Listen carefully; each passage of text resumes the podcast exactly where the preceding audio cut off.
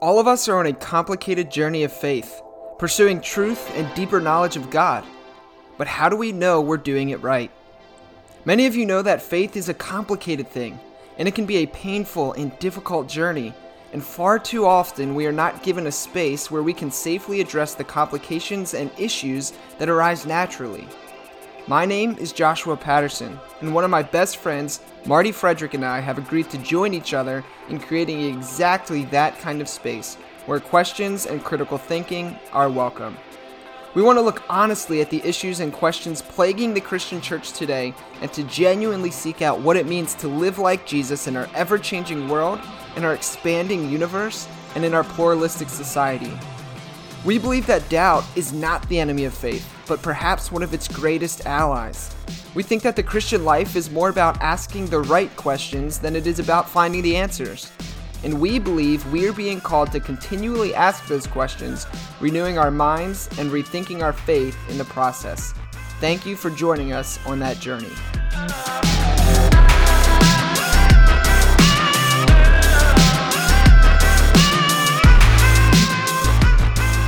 All right, well, welcome to another episode of the Rethinking Faith podcast. Uh, again, we are formerly Theology Doesn't Suck, but we are now Rethinking Faith. So thank you for joining us again. And with you today is myself, Josh Patterson, and my co host, Marty Frederick. What's going on, Marty? What's up, Josh? Did you watch the Super Bowl last night? The Super Bowl, I did. And it was uh, pretty cool. it was pretty cool. I was happy Kansas City won. I like Patrick Mahomes. Yeah, I didn't have a problem with that. I did want to see Robbie Gould, uh, former Chicago Bear, win a Super Bowl. He was on the San Francisco 49ers. Uh, but you know what? It's okay. It's, it was a game that no one that I cared either team either way would win or lose. Didn't really matter all that much. So I went to bed not upset. Unlike the time when the Bears were in the Super Bowl about you know you know 12 or 13 years ago, and I actually like went to bed like really upset they lost. yeah, so it's like it doesn't matter, you know. It so it's it's it's no big deal. But yeah, well, the Caps lost yesterday, unfortunately, which honestly that was more important to me than the Super Bowl. and the but, Bulls lost too. The Bulls got beat really bad. So dude, so it's just a bummer. Oh, and on Friday, yeah. Marty I had my uh, first practice with my new team, um, mm. and our team name is the Chiefs. And so uh, our first practice with the new ice hockey team, and we scrimmaged this other team called the Blind Squirrels. And uh, this guy that's easily three times bigger than me just flattened me, like completely destroyed me, put me on my butt. I held onto my stick though, I didn't drop it. So, you know, that means I must be strong or something. But this guy decked I, me. I don't know. So I just wanted I to throw that out there. be careful out there, man. It's all good. I just I needed to throw that out there. You know, yeah. Um, I yeah. think self-deprecation is a, a good thing, right? Actually, probably not. anyway, we should move on. We have a guest with us today uh, that we're both excited about. um, and it's a guest that I think uh, probably most of our listeners um, have heard of before. I know a lot of you yeah. guys were excited uh, when you found out that we are going to be interviewing this person. And so, with us today uh, is pastor and author Jonathan Wilson Hartgrove. Jonathan, how are you doing this morning? Good morning. Good to be with y'all. I'm I'm doing all right. Good. It's it's uh nice to like to... y'all. I didn't have a dog in the fight at the Super Bowl, so I went to bed without knowing who had won. Ah, right on. Do so? Do you uh do you like football at all, or do you prefer a different sport? Well, I grew up playing basketball. Oh, right uh, on. There we go. Yeah, it's North Carolina, you know. There we go. And I grew up in the age of Michael Jordan, so he go. was from here, and that was all the rage when I was growing up. Nice. Well, we so, so with with with yeah. the whole sports thing, uh, we we do have a question that we ask all of our guests when they come on, and it's a really important question. It's it's near and dear to Marty and I's heart. Um, it matters a lot to us. And uh, depending on how Marty's feeling this morning, uh, your answer will decide if we continue this interview or not. And All so, right, fair enough. hopefully, Marty's in a good mood. Uh, Marty, do you want to throw out our question? Yeah. Who is your favorite ice hockey team? Oh well, you know, uh, I'm in North Carolina, and um, I did, I was not really aware that we had an ice hockey team until uh, the Carolina Hurricanes won the Stanley Cup. So uh, I'll have to admit that I don't follow ice hockey very closely. No worries. The, but at least you knew the team local to you. That's a, that's a good thing. Yeah. yeah. There's a lot of people that don't even know that. So. yeah, we were we were super bummed. Uh, one time, Jonathan, I don't know if you're familiar with a, a guy named Bruxy Cavey. Um, he's a pastor yeah. in, in Canada. We had Bruxy on, and we were so excited. We are like, "Oh, Bruxy's going to have a good hockey team. He's Canadian." And then Bruxy was like, "Sorry, boys, I don't watch hockey." so well. he he admitted to he said he's a bad Canadian, but we still love Bruxy. Um, right. any, anyway, we I know you know this, but we didn't bring you here today to talk about ice hockey. Um, but well, that's we, good because we've we've said about all I know. Yeah. So there we go. Perfect. Yeah, we we actually came here to talk about um, a book that recently came out. Uh, but before we jump into your book, can you just kind of give us a little bit of background information on who you are, you know, what you do, maybe your, your faith journey, things like that? Sure. I grew up here in North Carolina and uh, was raised Baptist in North Carolina. When I was uh, growing up, uh, the Baptists that I was raised among were pretty uh, carefully targeted for political engagement. That's actually a subject of the book we're talking about today. Um, but that made me get interested in politics, and uh, I wanted to become president of the United States for Jesus. That was kind of my goal in life, and so I went to Washington D.C. and uh, paged for a senator when I was in high school, and uh, drawing close to politics as it actually works, and not just as it's pitched to people back home uh, I realized that there was something of a tension between the so-called family values and uh, you know pro-life agenda that we had been sold and what was actually happening in Washington. So that led me uh, sort of on a different path, and uh, I went back and reconsidered my faith and ended up uh, getting involved in faith-rooted movements that are trying to um, uh, bring the kingdom, uh, participate in the kingdom that God makes possible in the places where we are. So I've been part of these new monastic communities, communities of people who, you know, live intentionally in the way of Jesus. In communities, um, have been here uh, at one in Durham, North Carolina, really my whole adult life, um, these last 17 years, and um, uh, spend a lot of time uh, teaching in the church, uh, particularly around what it means for us to follow Jesus and uh, what the uh, implications of that kind of uh, mission in the world uh, means for all of our life. And um, I, uh, I'm a writer, kind of by disposition, so I've ended up writing about, I think, 13 books now. Um, so I end up, yeah, doing a good bit of writing and talking about what I write. Awesome, great. So, are you currently, or, or maybe it's uh, me mistaking, but are you currently serving um, in any church, or have you have I am you certainly a okay? Yes, I'm.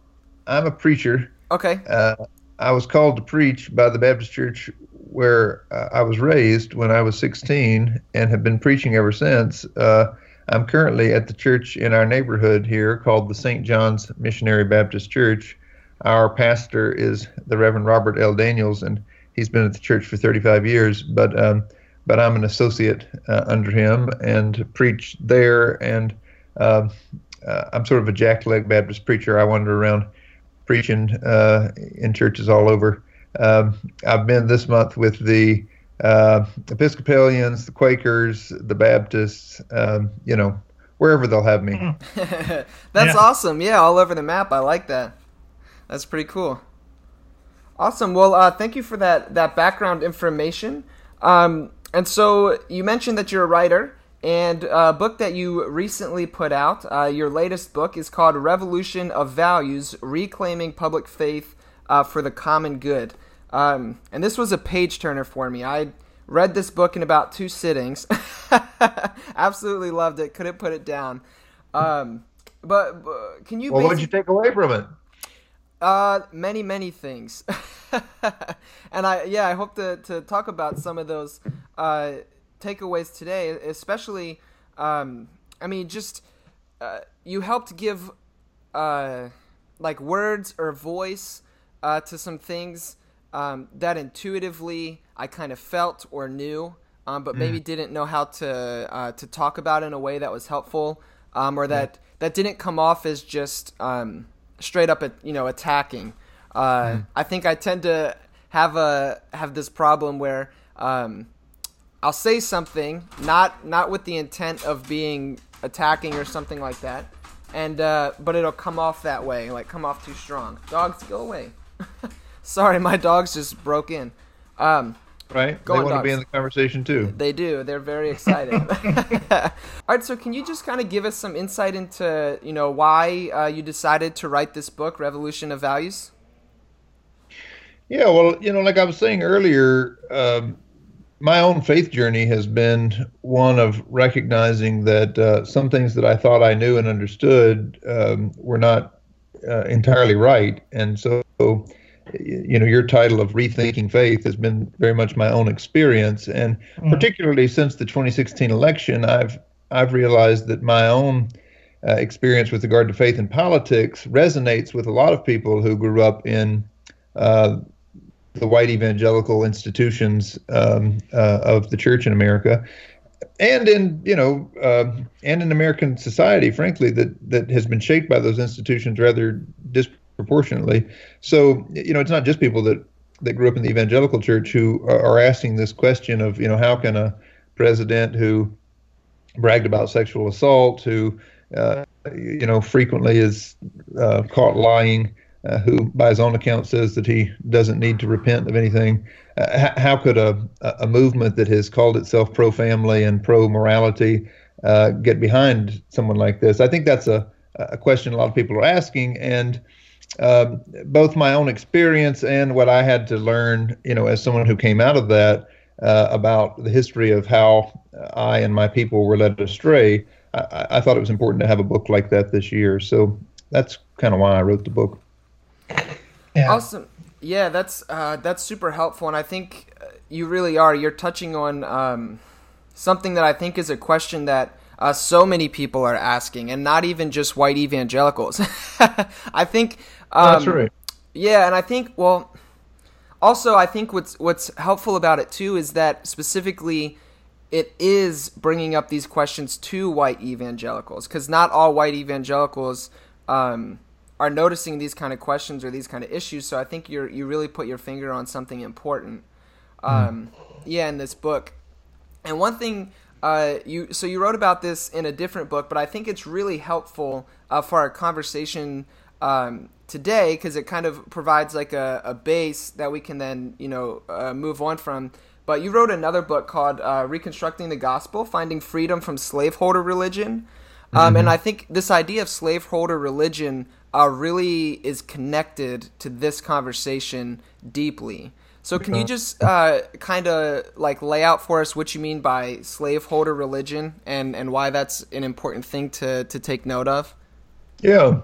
Well, anytime you ask yourself, how in the world could Christians, you know, justify this or that, um, it's important to remember that Christians justified owning other human beings for 250 years in this country's history. And in many ways, what I tried to do in reconstructing the gospel was um, go back and look at the way American Christianity, as we know it today, was really indelibly shaped by, in particular, the debates of the 19th century between the abolitionists who said, uh, on moral grounds, there's no way God would approve of one human being owning another. Um, and these were you know, often people of deep faith, uh, Quakers, evangelicals, um, certainly uh, black folks of uh, all sorts of different theological traditions, um, were part of a movement that called itself, you know, abolitionism that was making this case. And over and against the arguments of the abolitionists, the slaveholders paid preachers and theologians to uh, develop a case, a biblical case for uh, the practice of owning other people. And um, we don't hear those arguments much anymore because, uh, um, you know, white supremacy has evolved into other forms uh, since then. But the patterns of theological reasoning and of you know how we read the Bible that were developed in that era uh, often have very close parallels to what we see happening today. I'll just give you one example. When uh, the family separation policy was enacted by this current administration, and Jeff Sessions was still the Attorney General. Uh, he actually went uh, public in defense of the policy of you know separating families that are here seeking asylum from other countries. Uh, you know, taking the children away from the parents and putting them in custody, s- separated from their family members. Um, he defended that uh, with reference to Romans 13 uh, the passage where uh, St. Paul says that we should be subject to the governing, the ruling authorities in, in the places where we live. And um, that's a gross misreading of Romans 13. Um, I, you know, I, I think by by most biblical standards, particularly given that uh, the very person who wrote Romans was uh, often, uh, you know, incarcerated by the authorities of that day, right? The persecution of Christianity. Yeah. But nevertheless, um, uh, he he didn't come up with that on his own. That's very specifically a reading of Romans 13 that was developed by slaveholders in the 19th century to justify uh, the practice of slavery over and against abolitionists. So patterns like that have been passed down to us. You know, ways of reading Scripture and and reasoning about our faith, and uh, particularly about faith in public life. Uh, so that, yeah, in many ways, that book was a prequel to what um, I've written in this Revolution of Values. I looked at 400 years of history and how uh, you know Christians have lived out our faith in um, in the American story. In that book, um, this book is really about the last 40 years mm-hmm. and about the specific ways that it has affected policy conversations in in America. Yeah, and I think. Um, like when I when I was reading uh, reconstructing the gospel and and um, you introduced me to this idea of slaveholder religion, uh, I went back and I like Googled, looked up some of the arguments, uh, you know, that were pro-slavery, um, yeah. and it was it was really interesting to see uh, the kind of arguments that were used against the abolitionists. Things like saying that they don't value Scripture, that they had a low mm-hmm. value of Scripture, that they didn't take God's word seriously, like all the yeah. kind of things that you hear people throw around still today for for various other.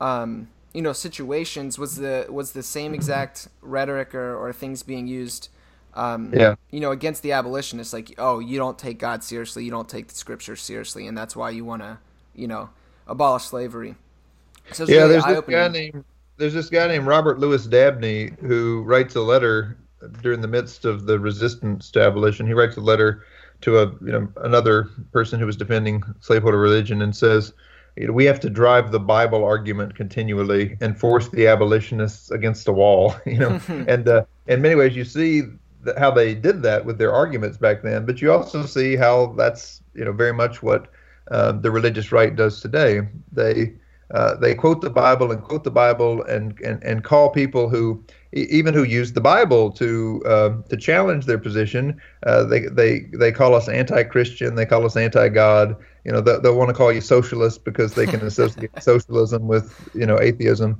and um, this happens. Uh, they, they, very rarely want to talk about what the Bible actually says, though. I've actually been in a conversation about this. Uh, it, it's interesting. Liberty University, you know Liberty University? Absolutely. They, yeah. they, they started this Center for Faith and Liberty uh, last year. Um, the president, Jerry Falwell Jr., and uh, a, a, young guy who is really uh, an activist in conservative circles that's very well funded by, you know, the um, oil companies and other groups that, that, that really want, you know, young people to um, uh, get on board with uh, sort of the radical uh, right extremism. they started this thing called the um, Falkirk Center, named after their you know two names, Falwell and Kirk. And uh, the, one of the first things they did was they challenged me to a debate on socialism. They said we're going to debate socialism. And I said, well, you know, socialism is a 19th century idea. It's hard to ask was Jesus a socialist, given that Jesus lived in the first century. But you know, let's let's let's talk about what the Bible actually says about how Christians should engage in public life.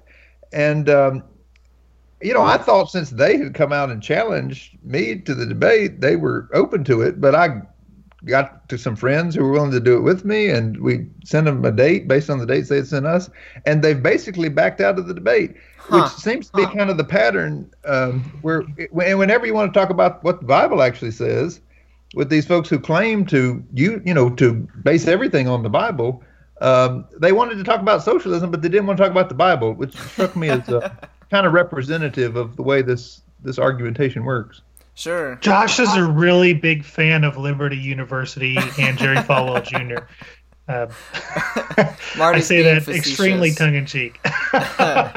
He's being facetious. Well, I'll tell you, it's a it's an institution with a with a story that's directly tied to this story that I'm trying to tell in the book because yeah, absolutely. most people most people think when they think about the religious right, they think that the religious right started in response to Roe v. Wade because it's always talked about being pro-life. But one of the stories I tell in, in Revolution of Values is that actually um, this movement didn't get organized right after Roe v. Wade. It was uh, six or seven years later when uh, new right organizers were trying to build a political movement against Jimmy Carter that they reached out to Jerry Falwell and they took this is Falwell Jr.'s dad, Jerry Falwell. Uh, he was a pastor of a big church there in Lynchburg, and they and he had a radio show that had a national audience. So they reached out to him and they said, "Look, you know, your audience is is white Southern Christians, and we know that white Southern Christians are angry that their local schools have been desegregated, and that when they tried to start private segregation academies in their churches, like they did there at Liberty." Um, Liberty was at first a segregation academy for uh, grade school kids. Uh, it's grown into a university. Uh, but but they knew that those people were angry that the IRS was cracking down on them for trying to use their nonprofit status to uh, evade desegregation. Hmm. So what they actually did was they mobilized white people around their anger against the Brown decision, uh, and they said, "We'll call it a pro-life, pro-family movement." Um, so it didn't have anything to do with protecting unborn babies. It had everything to do with using the anger that people had against uh, the you know legislative efforts that had been made versus white supremacy uh, that were that were changing the patterns and practices of their life and uh, they associated those patterns and practices with what they called traditional values and said you know these liberals are attacking your values but they didn't want to appear to be racist anymore in the late 70s so they never tell that part of the story. They just say they're pro-life. Hmm. that's really interesting and i think you did like throughout the book you did a really good job kind of um, tracing this you know you, you pulled that thread through the entire book this rise of the religious right um, and kind of where they are today and, and how they affect things. Um, and also i think you, you tied in as well this this idea of christian nationalism and how the, the religious right kind of um, brought forth Christian nationalism, which is, uh, I think, one of the largest uh, problems, I would call it a problem, uh, facing the church today is this idea of Christian nationalism. Um, can yeah. you talk a little bit about Christian nationalism, what that is, and like maybe where it came from? Yeah, well, when people wanted to um, associate traditional values with the cultural values that white people had shared when white people had power uh, and when segregation was the law. They did that by creating a myth, uh, um, a whole sort of uh, mythology about where the United States came from. And the idea was that this was was and has always been a Christian nation, that the uniqueness of the American experiment was, in their imagination, that it was devoted to these Judeo Christian values, and that um, uh, what the progressive movements of the mid 20th century had done was uh, was not to uh, expand equal protection under the law. It was not to move us toward being a more perfect union. Uh, it was not, you know, a sort of fulfillment of what the Constitution itself was written to uh, uh, at least promise, if not actually enact. Uh, it was rather an attack on the notion of a Christian society. And so um, the, the, this narrative has been used to create fear, particularly among white Christians, um, you know, who were who were already afraid because, you know, uh, politically uh, they were losing the prospect of white power. Um, racism, of course, had been used throughout this country's history to pit uh, white people against black and brown people, even though um, most of the racist policies didn't do very much to benefit white people. Uh, nevertheless, the the ideology was um, developed to say, you know, you may not be much, but at least you're better than those people. Mm-hmm. This is the way racism has always worked, and um, and so uh, poor white people in particular were sort of hoodwinked into believing that um, uh, this system that has perpetuated incredible wealth inequality was somehow to their advantage if the people in charge of the system looked like them in terms of skin tone. And um, by associating that not with racism but with religious values, the religious right tried to say this is what America is about, and any attempt to change that is anti American and thus anti God. And if it's anti God, then um, you have to take a sort of religious stand against it. And so that's the narrative that has been sold by this uh, myth of a Christian nation and the, uh, the the nationalism that's associated with it is very closely tied in terms of the power structures to uh, religious nationalism all around the world. It's worth saying it doesn't have to be Christian Mm-hmm. to be religious nationalism. There's Hindu nationalism in India right now. There's there's uh, Jewish nationalism in Israel right now, and these na- these various forms of nationalism are politically allied around uh, backing the extreme elites who have gained increasing power within the global political and economic system um, as wealth inequality has grown. Yeah, and I think um, one thing that you showed too is is with this idea, this um, the rise of the the rise of the religious right, the the Christian nationalism, the, the myth of a Christian nation, to use some of Greg Boyd's language.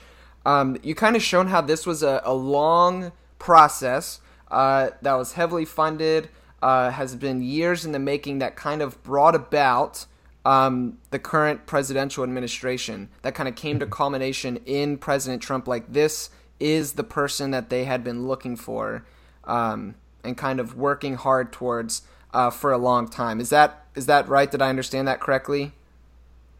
I think that is right, um, but I, I, don't want to um, suggest that this is just about Donald Trump. Sure, because absolutely.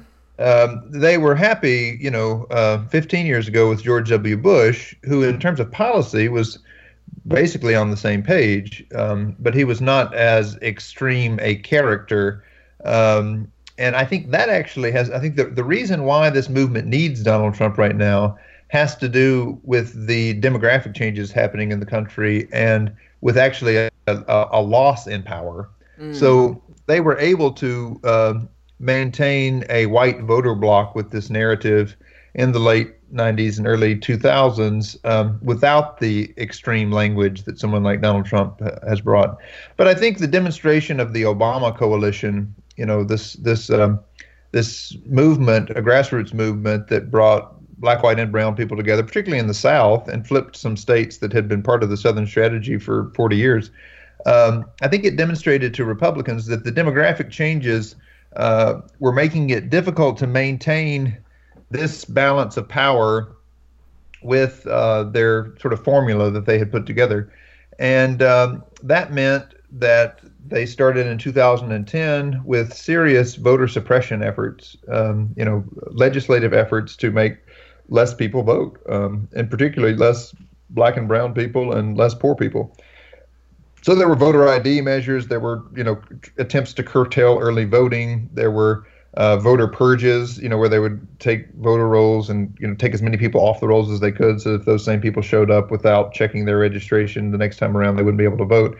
Um, all of those efforts at voter suppression were a recognition that uh, this movement was losing power, and I think the other side of that, I mean, you can try to suppress the people who would vote against you, but the other side is how do you how do you energize uh, the base that you think you have. And mm-hmm. uh, the way uh, this movement has decided to do that with Donald Trump is by uh, more explicitly extreme appeals to racism, xenophobia, you know, all the all the the sort of uh, wedge issues and divisions that they had cultivated.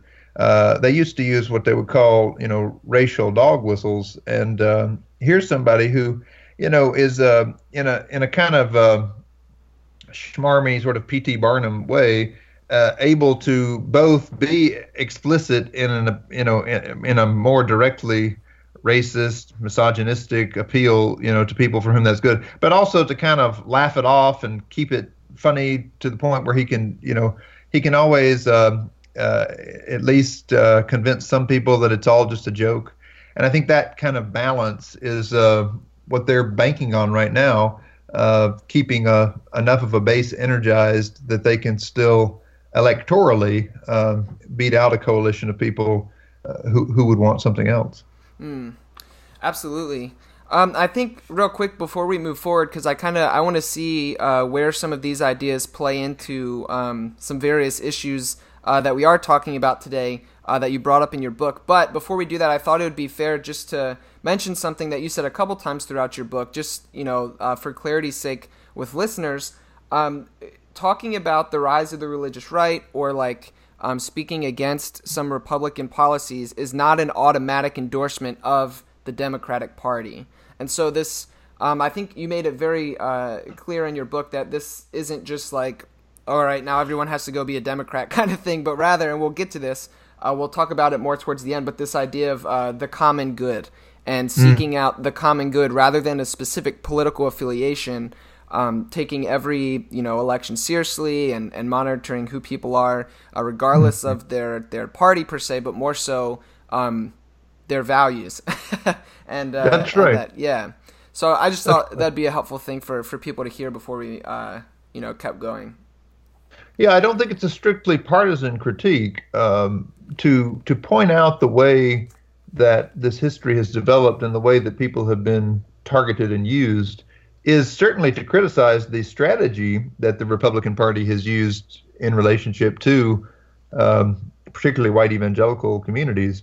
Uh, but uh, that's not to say, you know, that um, that the answer to that is strictly partisan. I actually don't believe in what some people call a religious left. You know, I don't think that it's enough to just sort of find religious arguments for the current, uh, you know, version of the Democratic Party, because um, uh, while we certainly need, you know, an, an alternative party within a partisan system to challenge the power, you know, people who are abusing power, uh, the reality is always that you know God's kingdom and God's uh, vision for the world is beyond the sort of available options that we have. So I think a prophetic biblical critique of politics as it is has to be able to uh, call people you know beyond the um, the given uh, options uh, to something better. But then while doing that, to say you know we live in a in a world where there are always particular options. You know, when you go to the voting booth, when you decide to register for, you have to choose, and uh, we make those choices based on a discernment about what God's values really are. And I think um, I think the religious right has seriously led people astray in terms of what those values are. So this book is really about um, how do we learn God's politics? You know, how do we mm. root ourselves in the values that really are at the heart of Scripture? Yeah, and you do um, a really good job of jumping into some of those things. So I think uh, let's go ahead and do that. Let's. Uh, so I pulled out four um, different things, uh, four different issues from your book that we can talk about. I can uh, throw them all out, and then you can pick one that you're more passionate about, or we could just uh, go through them and just kind of see um, where this goes. What What would you like to do? I'm going to leave it up to you, even though I know we're the ones well, doing the interview. What struck you and um, a, a lot of a lot of what I was trying to do in this book is is connected to work that I'm doing with the Poor People's Campaign mm-hmm. around the country right now. And um, uh, in terms of the values that we live out in public, one of the things that the that that campaign is, is trying to do is help people see how these issues are interlocked. You know how right. they connect to one another. So it's really not a single issue thing, but it's about how multiple issues connect to really impact people's lives. So we can start anywhere. All right. Well, let's um let's start with uh, the idea of immigration then. Um, you and forgive me, I forget her name. Um, but you told a really powerful story um, um of of a woman that you know who uh, lives here in the states. Her family was uh, deported, and you had the opportunity um, to go with her. Um, oh my goodness, I forget what it was called. Uh, something hugs with something. Uh, yeah, Hugs Not Walls is a program that a community down on the border in El Paso, Texas, started, and um, yeah, for families that have been separated, just a, a, chance to have a short reunion in the middle of the Rio Grande, um, and it was on one of those uh, uh, meetings, uh, you know, those journeys to meet for families to reunite. Uh, that that I met Maria, whose story I tell, and um, where I felt like I just had a, a kind of powerful rebaptism sort of experience when we were in the river, and um, it was a a realization that you know the way my faith has been misused uh, has hurt real people. You know, it's it has separated her family. Her husband and her sons, her grown, you know, adult sons, were on the other side of the river, and um, the only way she had to to touch them was to go out and stand in the middle of the river for a few minutes while the border patrol uh, watched. Um, so it's you know it's impacting real people, but also I think what I saw in her and her faith, I mean, she's a member of a Catholic church down there and uh, part of a movement that is working to both you know tell the truth about what's happening, but also change this reality for people. Um, it was a real recognition that uh, our faith can can lead us to um, uh, to work together for the common good, and uh, she and the group she's part of, called the Border Network for Human Rights, is certainly doing that. And I think uh, a movement that connects people like that in communities across the country is what we need to uh, transform our conversation about um, what values matter. I mean, I don't know how you can say you're for family values and um, uh, you know believe that someone like Maria needs to be separated from her family. Um, just a, it's it's sort of um, those kinds of relationships and real on the ground experiences of how policy impacts people that uh, I think is has has the power to transform our conversations. Yeah, absolutely, and I feel like this is this is one of those issues where um, scripture is is employed like very heavily. At least in my experience, people uh, try to make really strong arguments um, about why it's good to have people in cages, and you know why you know um, like uh, all those kind of things.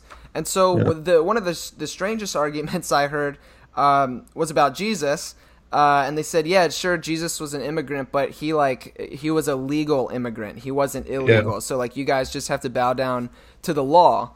Um, yeah. So like that, I think that's a, a, really good example of how how Scripture has been uh, twisted. Um, you know, and, and you know the morality of it has been raised. Where if, if you question this, then you're questioning authority, or questioning morality, or you're questioning Scripture and God. And so, yeah, know, that's kind of how it's being used. Yeah, it's a convenient use of scripture when you want to defend any particular law, but it's a it's a way of reading scripture that falls apart if you actually read the Bible that sure. way. I mean, you end up you know you end up with with God's people following Moses out to the out to the Red Sea, and then you know when he gets to the Red Sea and Pharaoh shows up and you know as the chief law enforcement officer of Egypt and says, "Listen, folks, time to go back." I mean, the only only way you can apply it there is to say, and so Moses turned around and marched the people back into captivity. Now, that just doesn't that story doesn't work. Or or you know, Jesus goes to the cross and he's sentenced to death, you know, by the legal authorities in the day, and so you have to say that. Um, I guess you have to say it was a good thing that Jesus was crucified. That that was like you know um, complying with the law. It's it's it's a it's a quite um, odd way of, of, of reading the Bible. Mm-hmm. Um, you know, again, it's um, I think it's a appropriation of you know a few verses to try to defend a particular policy, but it doesn't work when you take it back to read the whole Bible that way. The Bible is actually full of um, people who practiced civil disobedience, mm-hmm. uh, or what we might better call divine obedience. You yeah. know, like like, like Daniel and his friends in uh, Babylon, who said, you know, even though the law says we've got to bow down to this statue, uh, we'll go into the fiery furnace. We'll trust that our God can make a way uh, if we're faithful. And um, I, I think that's the sort of thing that we're called to in a moment when the law of the land is obviously not serving life and not serving real families. Mm-hmm. Um, I mean, I'm I'm as much for changing the immigration law as anyone. Um, it's certainly broken. It certainly needs to be fixed. But the reality is, you know, there are 11 million people in this country who you know, their kids are in our schools. They're almost anything you do, you're dependent on their labor. Uh, if you eat out, you know, they're often working in the kitchen. If you uh, build a house, they're roofing and framing your house. Um, uh, the, the, these people are uh, deeply interconnected with our lives and our economy, uh, and yet they have been offered no legal status. Um, which means, by the way, I think it's important to emphasize for people. It means that these folks contribute to the economy without any promise of the sort of basic um, uh, protections in the economy that we, you know, we t- they pay into Social Security, but they're never going to get anything out of Social Security. They know that. Right. So, so these are the people who are floating your Social Security, um, you know, as uh, as the national debt skyrockets. Uh, they're floating the promise to me and people like me that we'll have some basic income, you know, when we're not working anymore, and um, and they're not benefiting from it. And then you say that these people are somehow bringing us down. I mean, you know, the the the arguments for immigration reform uh, are all you know fundamentally about how the people who have immigrated here are being mistreated. It's a justice issue for them, but they're being attacked by people who say that they're somehow bringing the country down, and that that kind of demonization has led to these extreme enforcement practices.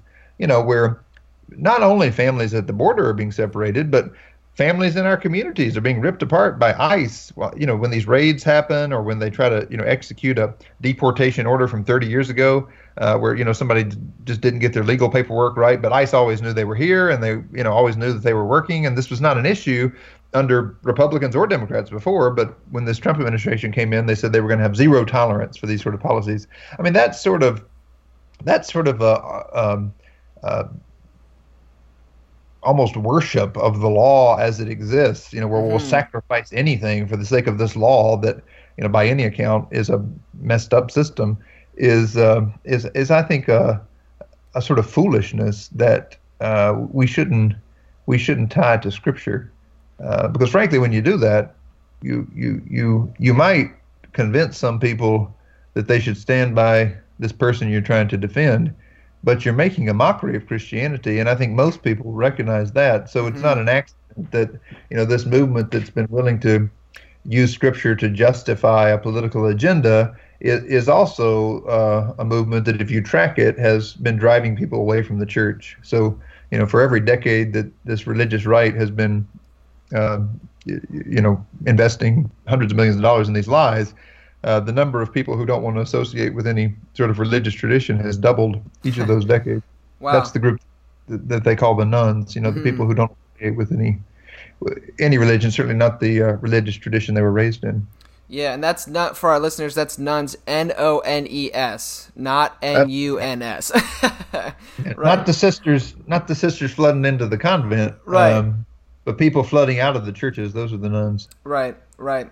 And I think uh, you made a good point earlier about how um, these kind of things are connected. And I think this law and order, um, the um, you know policies that treat um, uh, black and brown people um, unfairly uh, ties into another thing you talked about a lot in, in, your chapter, Law and Order, which was on like the prison system and the the mass yeah. incarceration um, of of African Americans in this country and again how we continue to use this language of, of law and order law and order law and order um, to maintain these these unfair systems.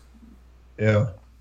Yeah i mean one in three african americans can expect to be incarcerated at some point in their life. That's just the statistics. Wow. uh, it's an incredible disparity um, in a country you know that claims equal justice under the law um, what we know now, you know, thanks to the work of people like Michelle Alexander, who wrote the New Jim Crow, and uh, and really movements that have um, that have formed to abolish mass incarceration, is we we know that this um, this incredible uh, racial disparity in our carceral system um, was the uh, result of um, a new Jim Crow, right? A, a an effort to move away from legal segregation to uh, a carceral system that targeted black and brown communities in such a way that people could be legally disenfranchised, legally segregated because of a criminal record uh, rather than because of the color of their skin. And um, that continues to play itself out. You know, there are um, some 70 million people in this country who who have a criminal conviction on their record, which means that employers can, you know, deny them employment. Uh, uh, real estate people can deny them access to housing. Uh, they can be denied federal, you know, aid for education and other things, um, uh, um, all because their community got targeted during the war on drugs or uh, was was over policed. Uh, you know, um, the, the, all of the stats show that, for example, with drug use, um, black, white, and brown people use drugs at roughly the same rates, but black and brown people have been incarcerated for drug use at extremely disproportionate rates, and that you know that that has a, a, a ripple effect through through those communities. Um, so the, the the notion that we would then you know take a legal carceral system that is so broken and say that somehow you know God has ordained it, and therefore if it's the law, you have to obey it. Um, you know, it's it's not only a slap in the face to black and brown people, but like I was saying earlier, it's a it's a slap in the face to every you know person who actually wrote the New Testament, mm-hmm. most of which was most of which was written from jail yeah. by people who were in jail for breaking the law of the land uh, in order to preach the gospel. And um, I think if we want to learn the gospel, we learn it well by listening to people who have heard it behind bars. Mm-hmm. So I, you know, told the story in the book of uh, Ndume Olatushani, who has uh, uh, been, been on. He was uh, unjustly put on Tennessee's death row uh, and spent over two decades there until uh, he was exonerated and, and was released. but Ndume, you know, knows the the good news of justice for all, uh, the good news of um, uh, uh, you know what it means to uh, to be pro-life. he knows that from the perspective of having been condemned to death, and uh, and, and and and grappling with you know what what he believes is true for all people from that place. And so he works, you know, with the Children's Defense Fund today uh, to try to empower communities to work together to change this uh, carceral system that's so unjust, but does that from a perspective of you know of having found hope and life and and a sustaining faith in the midst of um, that wrongful incarceration. I think it's people like that who can really teach us a better way, and so mm-hmm. I'm I'm trying to lift up their examples in this book. Yeah, absolutely. Yeah. All the I I really appreciated how like every chapter you had um, connected uh, the ideas to a story of like a real life person that you know and you interact with and are friends with.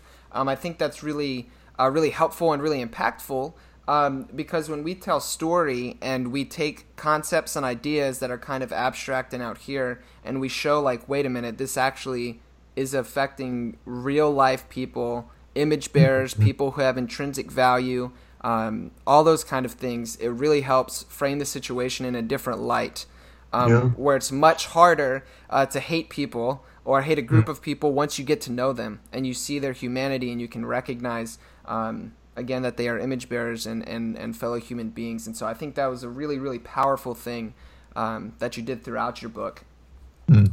and also too I, I think with this conversation something that, that comes up with the, the prison and immigration thing um, often within scripture we see jesus uh, siding with the oppressed people groups.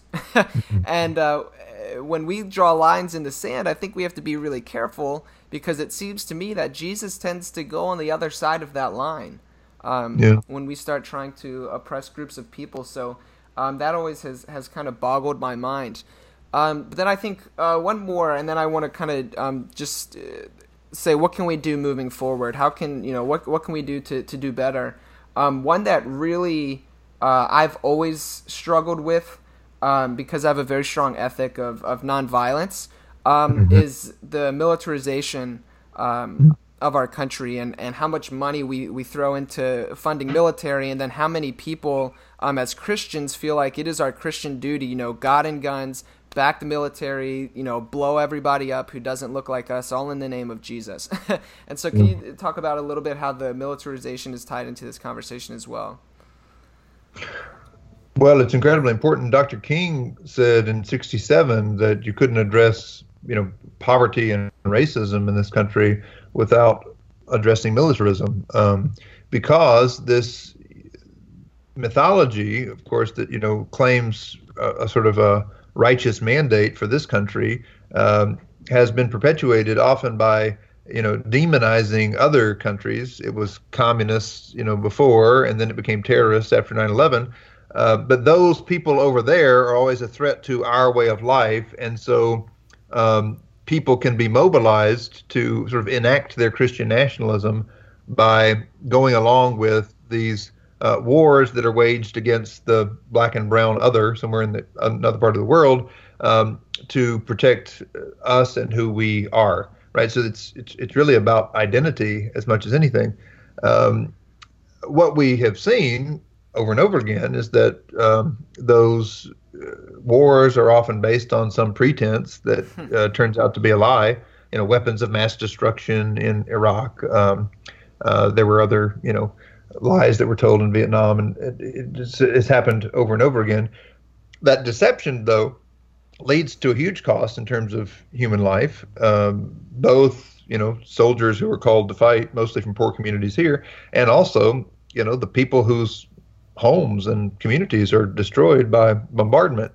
Um, so there's there's that, but there's also the fact that the the, the key driver of uh, militarism is uh, the defense contractors that make money off of it, right? So those are the people who are constantly pushing uh, for more and more war, for more and more uh, uh, apparatus of war uh, in the name of national defense. But you know, to the point where we, we have a nuclear arsenal that could destroy the world 50 times over.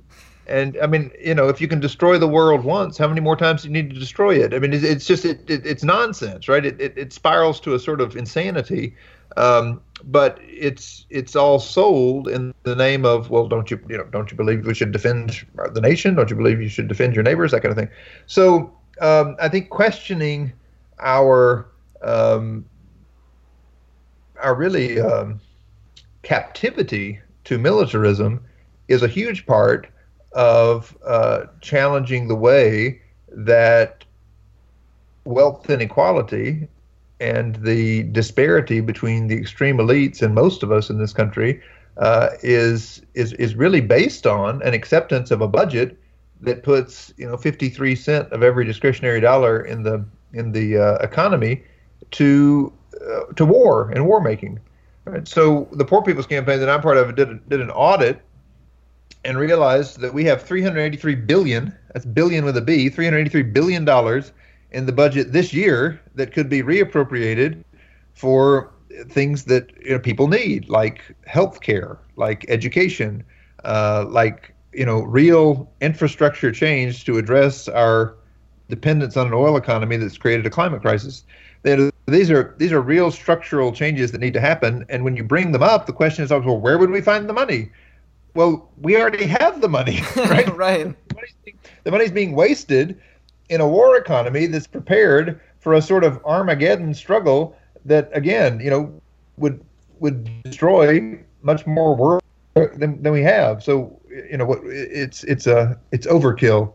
You know, even even if you believe in a sort of you know just national defense, then uh, you, you only need to defend you know the, the, the nation to the extent that it could be threatened by someone else. And and and we've um, we've been convinced by these defense contractors that you know that that that we um, have just had this ballooning military budget that's completely out of control. So again, that's where these things are interconnected. If you ask mm. the question, you know, who's supporting an unchecked military economy?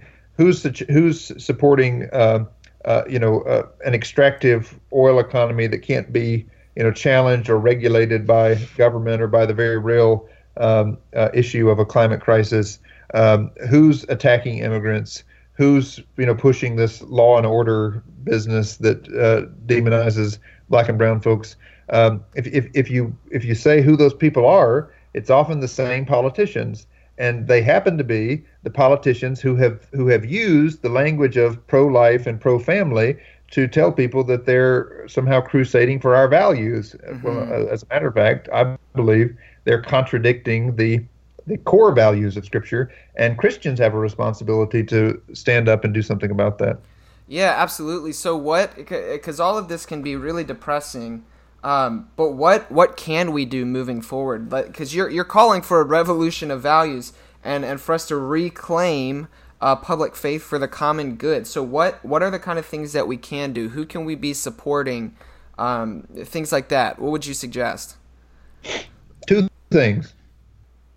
One is everybody knows that Christians are uncomfortable with this sometimes, right? Mm-hmm. Everybody's been at that awkward church service, you know, at the awkward dinner table after the church service. You know, uh, everybody's sort of, you know, hung their head after Franklin Graham or somebody's been on television saying something outlandish. Mm-hmm. Everybody knows that within the, you a church world, particularly within the evangelical world. I, I, I believe that it's possible to organize people who feel that discomfort uh, to, uh, to to have a different sort of public engagement in 2020 and beyond. But I don't think it's going to happen unless we have these conversations, right? Mm-hmm. I think left left to ourselves, people feel uncomfortable, they swallow hard, and they move on with what they've always known.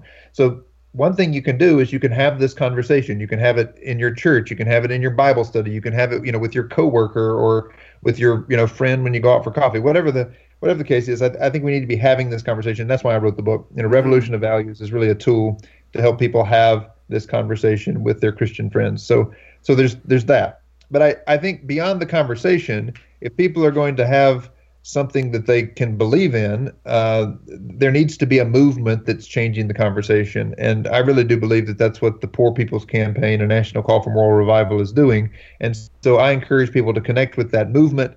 Um, it is a nonpartisan movement. It's not, you know, it's not about uh, rallying people to join the Democratic Party, but it is about changing the conversation about what matters in public life for Republicans and Democrats. And uh, uh, you can go to poorpeoplescampaign.org. You can see the, uh, the the principles that are at the heart of this campaign. You can see the hundreds of organizations around the country, including 16 um, religious denominations, both Christian, Jewish, and Muslim, that have joined the campaign.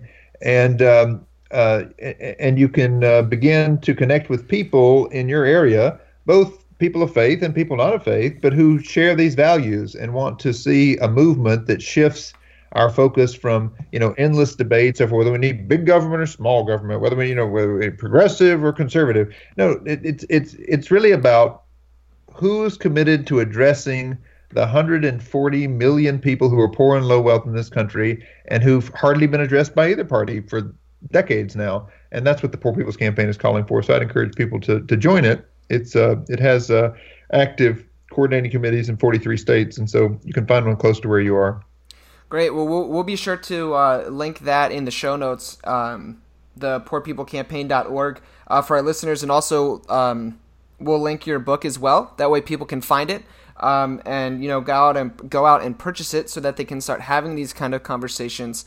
Um, and also, too, uh, in the back of your book, you you had like a whole big list of uh, different organizations, uh, faith-based organizations that are working yeah. uh, for the common good. Um, so those things are really helpful as well, and we can share those uh, with our listeners too. Um, yeah, please do plug in plug in with those groups. You know, they come out of different traditions, and you know would co- probably connect more easily with some people than others. But but I, I think it is important to know that there are there are lots of faith rooted people who are doing this work. These organizations don't have as much money because they're not supporting you know the agenda of the oil companies that have so much money but nevertheless uh, they do have the truth and i think the truth is more powerful in the end. Yeah absolutely absolutely.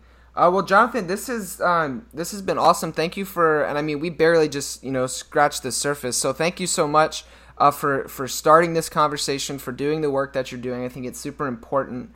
Um, marty do you have any uh, closing thoughts or anything you want to wrap up with no, everything, the whole conversation really has been very interesting to me. Um, pretty much every question that you asked Josh was something that I was thinking, and so it was kind of like you know one after the other. We were just kind of right on the same page, so I didn't really have much that I needed to add. um, but uh, it just it's one of those things where you know I think um, I'm I'm a big student of um, just like it, like our our founding fathers, our colonial history. I have a, a colonial history degree, history degree, um, and uh, it's just one of those things that as you look back on who our founding fathers were and kind of what they stood for, and then you, if you look at what our current political system looks like. Um, there, there's there's nothing there's there's absolutely no correlation between the two, um, and you can make any case about whether one of our founding fathers actually you know was a religious person or was not a religious person. The fact of the matter is that you know it, the way things look now, it's nothing like what those people would have imagined it to look like. Using you know Josh, you talked about this in one of our previous episodes where uh, using the pro-life issue as a red bu- a red button hot topic. Um, just to get extra votes essentially you know that's kind of the way things have been done in this country you know there's a reason why um, someone like Donald Trump goes to the to the uh, March for Life campaign in a campaign season. Uh, he's not going there because that's something you know maybe necessarily like oh man I really feel like I personally want to go here, but he knows if he does it he's going to get specific people on his side that will vote for him or lobby for him, and other people will then want to vote for him. Um, and so you know it's it was just been an interesting conversation across the board for me great awesome well thank you again so much jonathan we'll be sure to, link everything uh, so people can find you uh, you know social media all those kind of things and again listeners thanks for tuning in and be sure to go out and pick up a copy of jonathan's uh, latest book revolution of values reclaiming public faith for the common good and start having these conversations uh, so we can start to, to make a difference Again, Jonathan, thank you so much uh, for being here. And as always, guys, go Caps. Go Blackhawks.